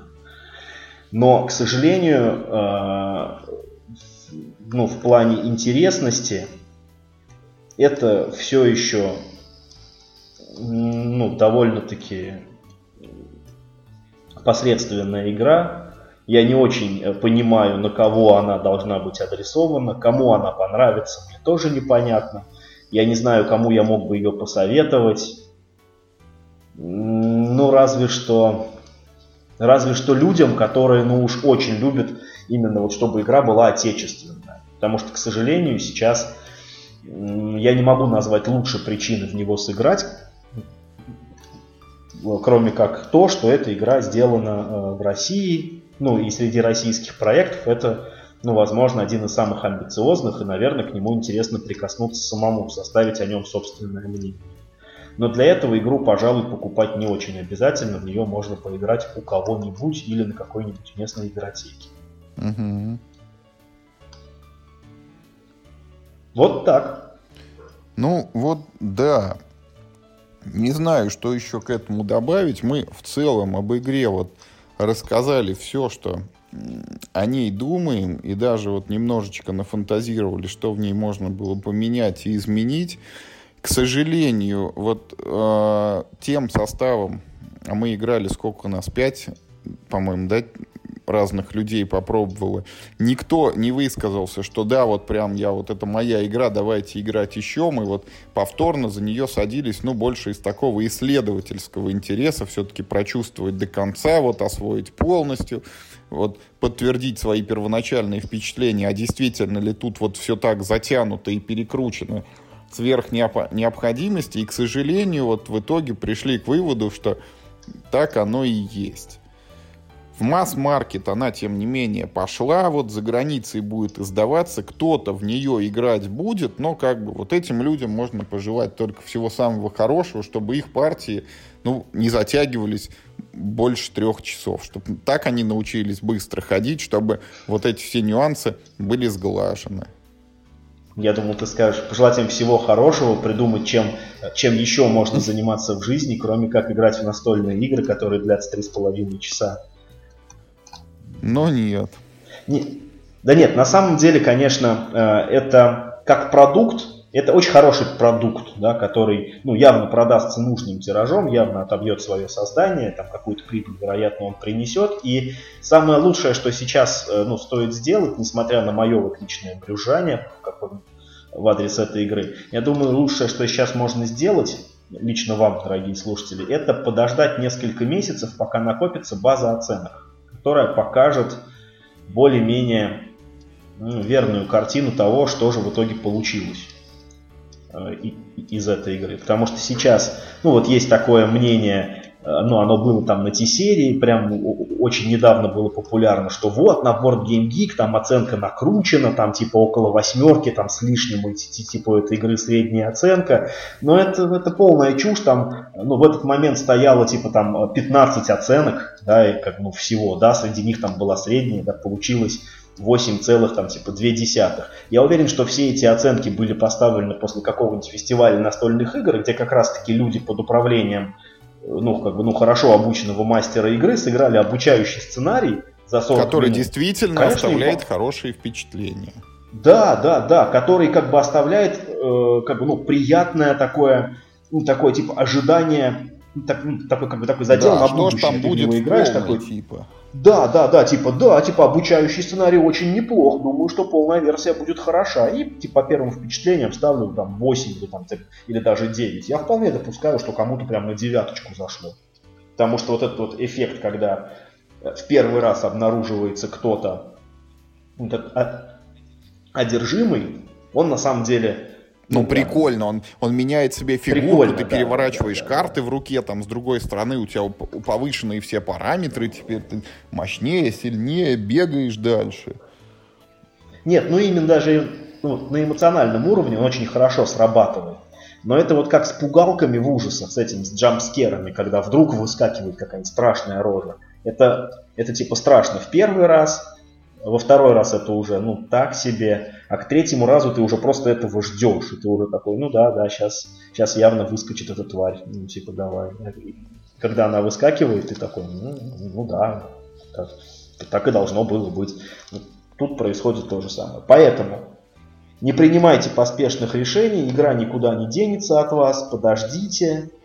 Если действительно время покажет, что игра бы хороша, то она от вас никуда не уйдет. Вы в нее сможете поиграть, я уверен, она будет в самой широкой продаже, в какую только можно э, попасть. А пока подождите. Или, если уж совсем не терпится, сыграйте только в обучающий сценарий. У товарища. На этом все. Да, спасибо, что были с нами. Играйте в хорошие игры. Только в них.